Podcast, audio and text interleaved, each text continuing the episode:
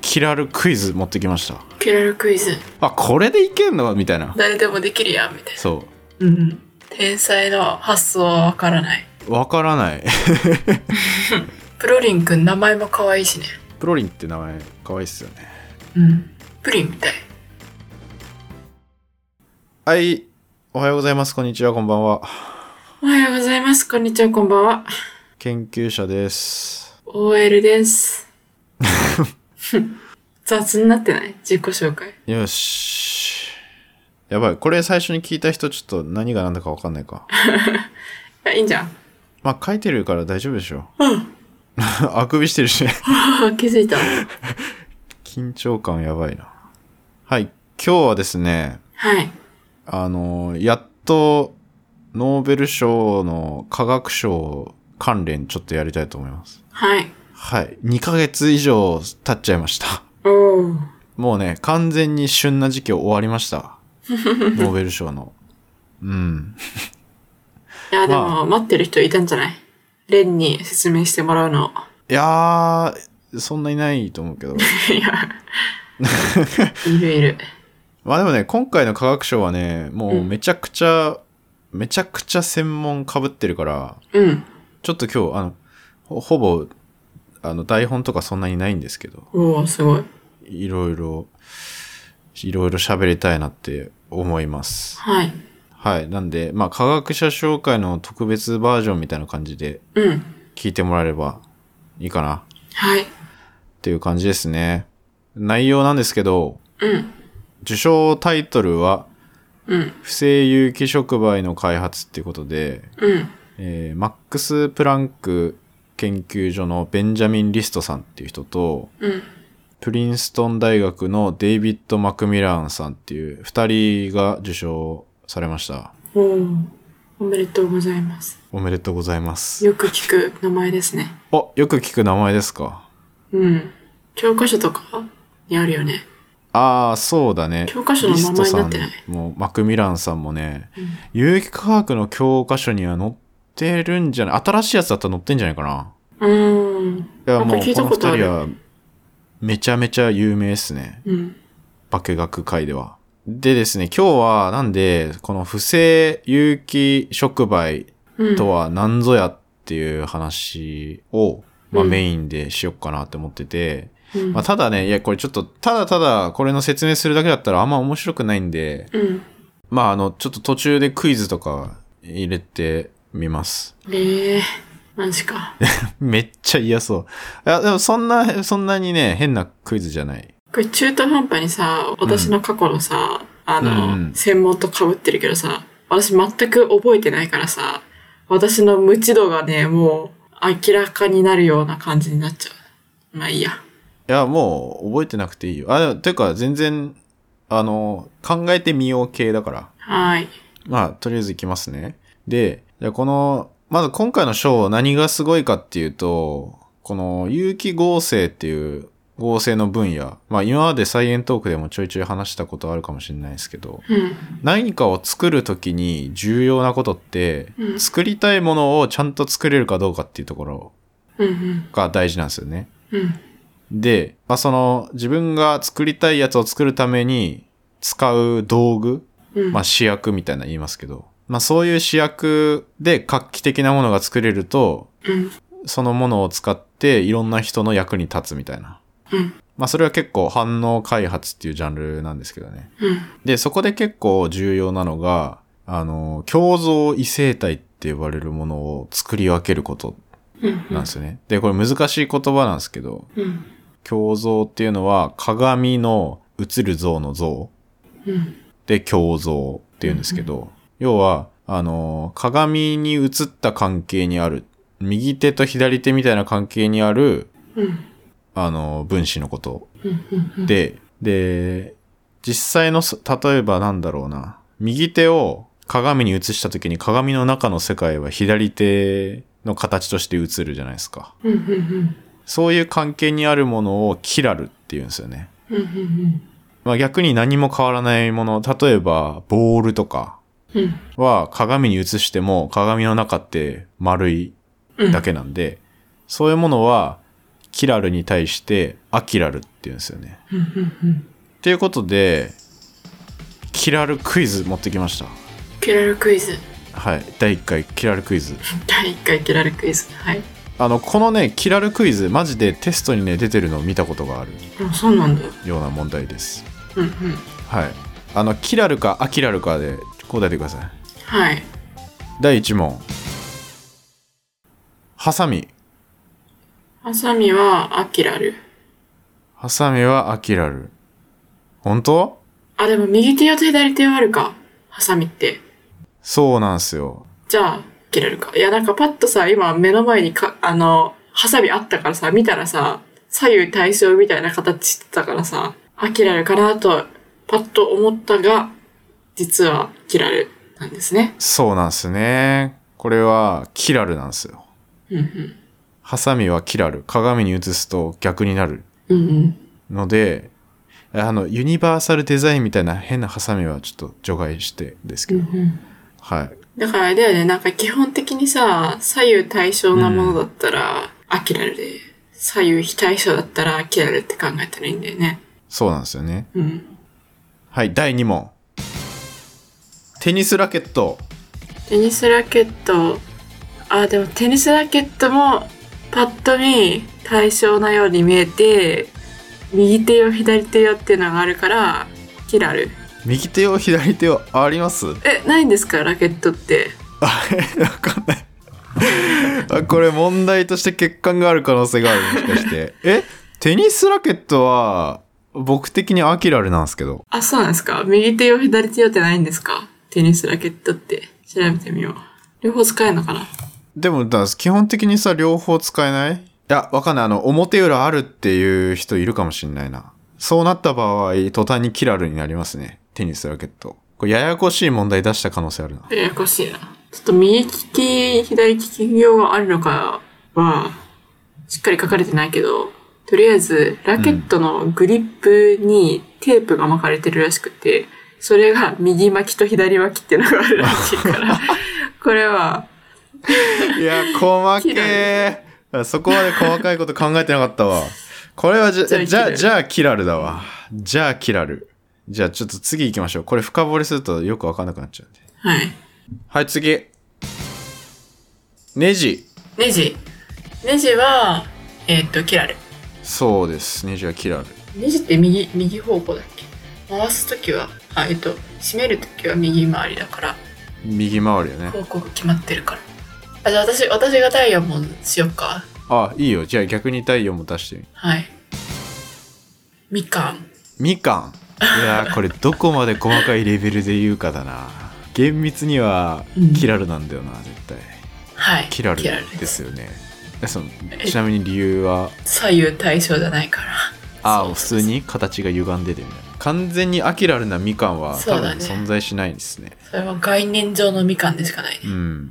そう。概念上の、まあ、あくまで全部概念上だからね。あの、分子レベルとかで言ったら、いや、キラルな分子入ってるじゃん、みたいな。言われるかもしれないけど。うんまあ、概念的なところで。まあ、そういうイメージってことですね。キラルとアキラル。伝わったかな、はい伝わったかなあのー今これ聞いてる人は身の回りのもので、あれこれキラルじゃねってはい喋ってみてくださ い。やらないなで今こうやってさキラルかアキラルかってまあ考えてみたと思うんですけど、これを見分けるっていうことは人間は生きてる上で当たり前のようにやってるんですよね。うんこのめちゃくちゃ同じようなもんだけど鏡に映したら違うぐらいの差なものは見分けてて、でよく例に出されるのが匂いがすうんうんうるん分子とかでもうい俺もねいろんなところで言ってんだけどこれリモネってやつがあって、これなんか前前もどっかのエピソードで言ってたよねサイエントークでも言ってたと思うサイエントークでも言ったかな。うん。あの、プラスリモネンとマイナスリモネンってあって、プラスがオレンジの香り、マイナスがレモンの香りっていうのがあるんですよね。最高の分子じゃんどっちにしてもいいじゃんそうだね。そう。まあ、匂いの違いが分かりやすいっていうのがあって、まあ、あと、他にも、グレープフルーツの匂いがするノートカトンってやつもあるんだけど、それも、とうんいうかその、キラルアキラルとか、その立体が変わることによってうんうんうんうん匂いがあったりなかったりとか、うーん。あとメントールも同じ感じですね。うん発火みたいな匂いがその対象のやつになるとあんまりしなかったり、むしろなんかちょっとね、カビっぽい匂いするみたいえーな感じらしいそうな。んそれは俺嗅いだことないけど。うっんていう感じで、まあそれは人間の鼻は見分けれてると、とりあえず。うんうん。で、それって人の体の中の分子レベルで見たときに、あの、アミノ酸とかで構成されてるんですけど、基本的には。うんうん。そういうアミノ酸も全部こういうキラルなもので大体できてると。うんうん。なんでそういうキラルなものがあると、キラルなものを認識できるみたいな、そういうイメージで、うんうんうんうん。っていうのがまず一つ。ここまで大丈夫ですかはい。これ見分け方とかもあんだけどね。分け方あ、そう、この、リモネンがさ、プラスとかマイナスとか言ってるけどさ、うん作るときにこう、どっちがどっちって、どうやって見分けてるのかっていう。作られた後の生成物を見分けるってことそうそうそう。なんか、なんだっけ、先行を測るみたいな。あ、それです。まさしく。閃光っていうのは、あの、光うん。波の向きを揃えた光を当てて、うんその当てた光が右にねじれるか左にねじれるかっていうのが変わると。うん。それでプラスリモネン、マイナスリモネンみたいな違いを見分けてるっていう感じですね。はい。で、まあそういうのがあるんですけど、うんで、こういうのをアキラルなものからキラルなものを作りたい。つまり、うん。あの、すごいシンプルな形のものから複雑なものにすると、そうやって鏡に映した時に違うんじゃねっていうのが出てくると。うん。まあそうなった時に、それを作り分けるのに必要なものも、その立体としてきちんとこういう構造になってて、うん。例えば、靴を作るって考えた時に、うん。靴を、あのー何もないところから作ると、右足用にも左足用にも、まあ一応作れるじゃないですか、材料だったら。はい。だけどそれだと、まあ、確率で言うと2分の1みたいな感じなんですけうんうどん、例えば右足の型があると、右足の靴を作れるわけじゃないですか。形を合わせて。うん。うん。うん。うん。まあなんかそんな感じで、そういう何かを作るきっかけみたいなのが必要なんですよね。うん。うん。で、それが結構体の中だと酵素がやってるうこん。となんだよね。ね。酵素がそういう右足左足とか、そういう形が似てるけど違うってやつを見分けて作るとか、うん。そういうのを結構得意にしてると。うんうんうんうん。酵素がいなかったら、右足も左足も50%、50%の確率でできてしまうけど、うん酵素がいることによって、右足だけ100%とか、そうそうそう。そういう高い確率で作れる。そう。水の中とかでさ、起きてることって、基本的にはもうぐちゃぐちゃな状態になってるわけ。全部バラバラの動きをしてて。うん。だけど、うんそういう型みたいなやつがあると、その型の中に入った時だけなんか起きるとか、うんそういうのがあると、うん。うん。あの、完全に均一ではなくなるというか、うん。うんうん。うん。そういうことが起きるんだけど、そういう何かを反応する場所を提供するみたいのが酵素の役割なんですよね。うんうんうんで、これは触媒とも言われてると。うんうんで、触媒は多分聞いたことある人多いと思うんですけど、まあその反応させるエネルギーを下げるみたいな。うんうん分子と分子の結婚相談所みたいなことが起きてて、2個の分子を引き合わせてくっつきやすくするとか、まあそういうことを起こしてるとう。んそれが触媒。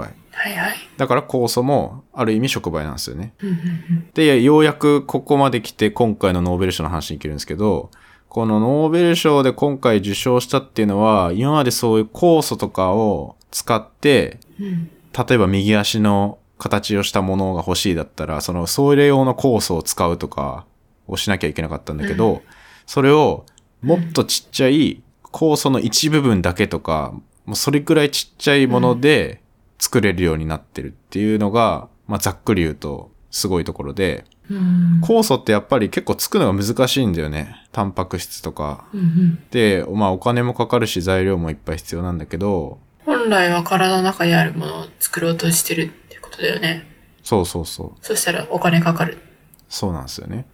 複雑だしうん。だけどそういう手間を省いたやつで同じことができたら結構すごいじゃん。うんそんな複雑じゃないもので同じ働きができたらいいなっていうことですかねそうですね。で、歴史的には今までそれをなんか金属とかを使ったらできるよとか、うんそういうのは研究されてたんですけど、まあ結構環境負荷的な問題とかもあって、まああとその使う金属が高いとか、そういう問題もあって、うん安くて、だけどそういうキラルなものを見極められる試薬がうん求められてた時に、この受賞した二人がそこに答えを出したと。うんで、うんと、じゃあ、この、まずベンジャミン・リストさんっていう方が、まずやったのが、この、さっき言った、と反応させる酵素の役割をするところを、プロリンっていうアミノ酸1個で、なんか似たようなことできるぞみたいなのを見つけた。だからこれは結構すごくうんて、似たようなことというか、まあ全然シンプルではあるんだけど、まだ。うん。うんとね、プロリンっていうのは、あのね、イメージしてもらうと、五角形があって、うん五角形の一番上の1個の頂点が窒素に、N になってる。で、その N の隣の炭素から CO2H っていうカルボン酸っていうのが生えてるっていう構造をしてて、で、平面で考えると、そのカルボン酸は、その五角形の手前側にもつけれるし、奥側にもつけれる。うんうんで、その手前か奥かっていうのは、鏡に映った時にうんうん一緒になるっていう関係に、キラルな関係になってるわけだけど、うんこのプロリンを使って、そういう見分けることができる反応を開発したっていうのが、まずこのリストさんがやったことですね。2000年。今まで作るのが難しかった酵素とか、あとは環境負荷が大きかった金属の代わりに、うん。フロリンを使って、うん。右足だけ、左足だけっていうのをそう。可能にしたっていうことか。そうです。うんうんで、これは結構、なんて言うんだろう。このアミノ酸のプロリンって割とどこでも使われてるようなものなんですけど、だけど今までそれをやってこなかったというか結構盲点だったというか、うんこういう使い方ができるんだっていうのを提示したっていうのは結構すごい発明っぽいなって思って、うんあの、原型は1970年代ぐらいに、うんあの、報告例はあったんだけど、そこ、その時はそういう、さその右左を区別して合成することの重要性とか、まあそういうのがあんまり認識されてなくて。で、2000年ぐらいになるとそういうやっぱコースとか金属高いよねっていう時に、それを、まあうまいタイミングで出した。で、それがすごい注目されて、で、この見分けるプロリンみたいな、これも触媒なんだけど、そういうのを不正触媒。不正って不可能の不に一斉のせいだね。で、しょ不正触媒。が、これが、プロリンは有機物。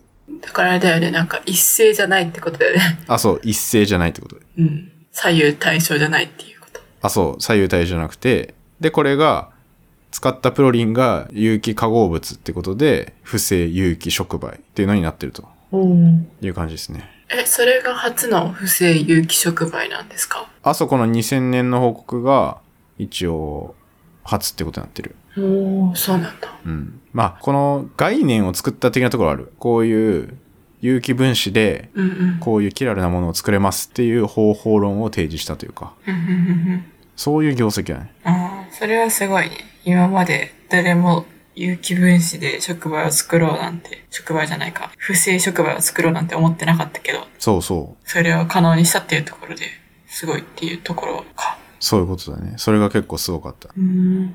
しかも割とね、最初に作ったこの反応、アルドール反応っていう反応なんですけど、これがもうめちゃくちゃ、めちゃくちゃよくやられる反応に適応したっていうので、それも結構でかかったんじゃないかな。あ、の、割とこれ使えそうっていう感じの反応にうんプロリンを使ったっていうのが、すごい衝撃が大きかった。うんうんうんなんか誰でもできちゃうみたいなイメージ。うんうんなんだろう、日常生活で言うと、全然シンクの汚れ落ちないけど、重曹使ったらめっちゃ取れるぞとかあるじゃん。ああ、なとるほど。か、あの、レモン使ったらめっちゃ綺麗になるとか。うん。そういう感じ。今までレモンとか重曹手に持ってたのに気づかなかった、みたいな。そうそうそうそうそうそう。あ、これでいけん の何みでたもいなで。きるやん、みたいな。そうんう。マジか、これ使ったらいけるんだ、みたいので、もうめっちゃ流行って、うん。うんうんしたら、そうなるとさ、今度さ、そのプロリンを使ったってさっき言ってたんだけど、そのプロリンを改造したらもっといいものになるんじゃないかとか。うんうん。そういう流れになってくるわけよ。したら、もっとなんか、例えば反応の効率がいいとか、うん。もっと複雑な分子にも適応できますとか、そういうのに展開していくんだけど、うんうん。まあその一番最初だったっていうことね。で、これがリストさんの業績で、で、もう一人、マクミランさんも、もうほぼほぼ同時期にこのコンセプトを出してた。これも同じく2000年なんですけど、うん。うんとね、まあ、これちょっと反応のタイプと使ってるものが違ったっていうのがあって、うん。あの、マクミランさんの方がちょっと凝ったことやってて、うんと、アミノ酸はアミノ酸で使ったんだけど、もうすでに一発目からちょっと改造したアミノ酸でそれ達成してるんだよね。マクミランさんは。え、アミノ酸を触媒として使うってことそう、アミノ酸をさっきのプロリンみたいな感じでうんうんうん触媒で使うんだけど、マクミランさんは、えっとね、フェニルアラニンっていうアミノ酸みたいなものを使ってるけど、うんそれをちょっと改造したものを触媒として使って、実際にその立体を見分けて合成できるっていうのを2000年に報告してて、だからちょっと先行ってる感じがするの、この人だけ。うん。で、それも、まあ実際合成みたいなのも簡単にできるし、使いやすいやつだったうん。まあなんで、これも結構使えるぞっていうので、まあ今回このリストさんとマクミランさんが二人受賞したっていう流れになったんですね。うん。で、もうこのマクミランさんはもうガチ天才で、うん。この人ね、今全然まだ年いってないんですけど、今何歳ぐらいですか1968年生まれだから、53歳かな。この人、いや、さっきもちょっと先行ったやつを、そのリストさんの最初のと同時に出してるって言ってたんだけど、うん結構ね、そういうことやってる人なんだよね。あの、最近めっちゃ光触媒とかが流行ってて、うん。その光触媒を、あの、最初にやってんのもこのマクミランさんなんでね。それもノーベル賞取るんじゃないかって言われてる。すげえ。だからもう、生きてるうちにもう一個取れるんじゃねってなってる人なんですよね。なんでそんな思いつくのマクミランさん。いやー新しい概念を。ちょっとね、わからない。天才の発想はわからない。なんかさ、普通さ、研究とかって、だいたいちょっとずつちょっとずつ積み重なりうんうん。が普通だと思うんだけど、うん。なんか結構ね、ポンって飛んでるやつ出してるイメージがある。え、なんでこれ思いついたみたいどうなんだろうな。ねとか、うん。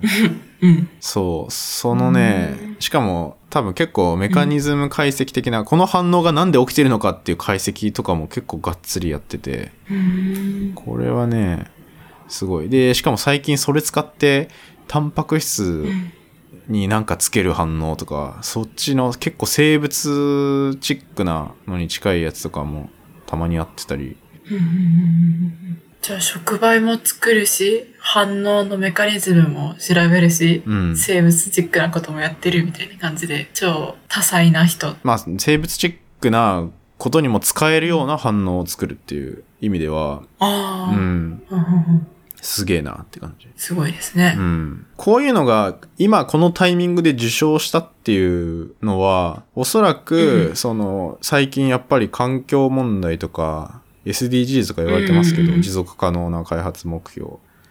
そういうのに結構マッチしてんだよね。この分野。うん。その、作るコストが安いとか、あと、触媒っていうもの自体が、その、ゴミがあんま出ないっていうのがあって、うんうんちょびっと入れると、その反応を仲介して、わーって目的のものが作れるんで、あんまゴミ出ないんですよね。だから、これがすごい SDGs とマッチしてるっていうのも結構あったんじゃないかなって気がする。うんうん、確かに。うん。再利用可能だしね。そうそうそう、再利用できたりもするし、まあ実際研究室であんま再利用しないんだけどね。結構捨てちゃうときはあもんうま、しないのあの、回収できるんだったらするけど、うん。なんていうか、実際の合成の研究室レベルだと、こういうのも簡単に大量に作れちゃうから、結構使い捨ててるイメージはある。あ、そうなんだ。そう、あの、ちょびっとしか入れてないのに、それ回収する手間みたいなのはやっぱかかってくるから、研究室だとね。確かに。だけど、工業スケールとかになってくると、もしかしたら、もうちょっと違うかもしれない。再利用したりとか。そう。だからね、この実際に、プロリンの触媒みたいなやつとかも、これ使って、あの、タミフルとかうを、んめっちゃ簡単に作れる方法とか、これ日本人の人がやってるんだけど、まあ今でもなんかその、いろんな触媒の形っていうのを研究してる人はもう山ほどいる。うんうん。あれですね、環境に優しいっていうのと、実際にその材料を作るところとか、もう医薬品を作るところとか、そういううんいろんな実生活に関わるようなものにも、まあ結構これからどんどん使われてくるんじゃないかっていううんうんところですね。まあそういうのがやっぱりノーベル賞を受賞した要因にもなってるっていうところですね。うん。うんううんん。そんな感じかな。わかりやすかった。あわかりやすかったですか大丈大丈夫かないや、これ結構ね、書きたくなる。この構造みたいな。こんな形してるよ、みたいな。結構口で伝えるの難しいよね。毎回言ってるけど。 うん。科学は特に。あれだな。あの、このエピソードの表紙、プロリン君にしよあ、プロリンクに するか。オッそうケーオッケー。う。潜在意識を植え付けた上で聞いてもらったら、あ、なるほど、こういう形してるのかってわかるかもしれない。うんうん。プロリンくん名前も可愛いしね。そう、プロリンって名前可愛いっすよね。うん。プリンみ たい。僕、アミノ酸で一番プロリンが好きですね。そうなんだ。好きなアミノ酸。プロ、プロリン、いいろんなところで活躍するから、やっぱ。有用なんだ。プロリンくん。そう。いや、なんか話ちょっと変わっちゃうかもしれないけど、その、五角形になってガチッとしてるアミノ酸って珍しいんだよね。うんうんうん。他にい。ないから、形をうんめっちゃ固定したいっていう時によく使われるのがプロリン。へこれあれ、コロナウイルスのワクチンにもプロリンくん大活躍してるんですよ。ーおワクチン作るのに作るのにというか、えっと、コロナウイルスの、あの、S プロテインみたいな、S タンパク質っていうやつがワクチンで今使われてると思うんですけど、いろんなタイプで。うん。その時に、その形って重要なんだよね。そのタンパク質がこういう形ですよっていうのを体がちゃんと覚えてもらわないと、その本物のウイルスが来た時にさ、認識できなくなっちゃうわけじゃん。うん。だけど、そのウイルスの形により寄せるために、今使われてるワクチンは、大体は、その S タンパク質っていうやつの一部に、プロリンを差し込むというか、プロリンに置き換えた配列みたいなやつを使ってて、そのプロリンが結構がっちりしてるっていうので、よりウイルスに似てる形をとってるみたいな。うん。そういう使われ方もするんだよね、プロリン。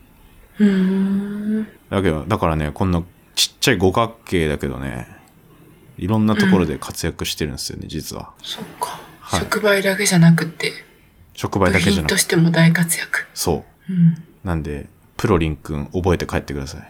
はい。なんかプロリンの話になっちゃったけど。まあそんな感じですかね。やっと紹介できました。ありがとうございました。